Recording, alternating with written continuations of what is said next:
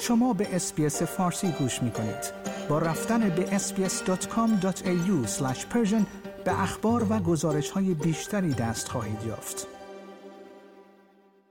به منظور تقویت امنیت ملی استرالیا ارتش این کشور از های تهاجمی دریایی جدید و های راکتی دوربرد استفاده خواهد کرد.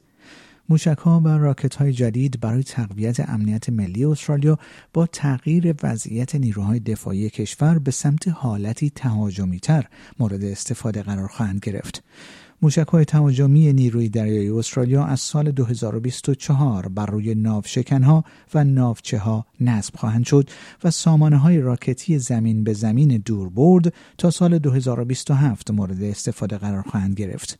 این پرتابگرها در ماهای اخیر با موفقیت توسط ارتش اوکراین مستقر شدند. برد سیستم موشکی کنونی 300 کیلومتر است که انتظار می رود با پیشرفت تکنولوژی این برد افزایش پیدا کند. کل این مجموعه نظامی قرار است برای مالیات دهندگان یک میلیارد دلار هزینه در پی داشته باشد. ارتش استرالیا در حال حرکت به سمت دکترین جدید موسوم به طرح گذار است. دیدگاهی که در آن نیروهای دفاعی استرالیا خواهند توانست از فواصل بسیار دورتر به دشمنان منطقه‌ای حمله کنند و آنها را از نزدیک شدن به خاک استرالیا باز دارند. در همین حال ریچارد مالز وزیر دفاع استرالیا گفت که ارتش باید به توانمندی های نظامی پیشرفته مجهز باشد.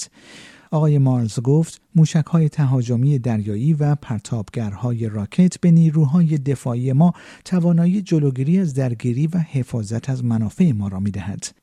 در همین راستا پت کانروی وزیر صنایع دفاع استرالیا نیز گفت که سیستم های جدید در شمار فناوری های نظامی مدرن هستند. آیا می خواهید به مطالب بیشتری مانند این گزارش گوش کنید؟ به ما از طریق Apple Podcast، Google Podcast، Spotify یا هر جای دیگری که پادکست های خود را از آن می گیرید گوش کنید.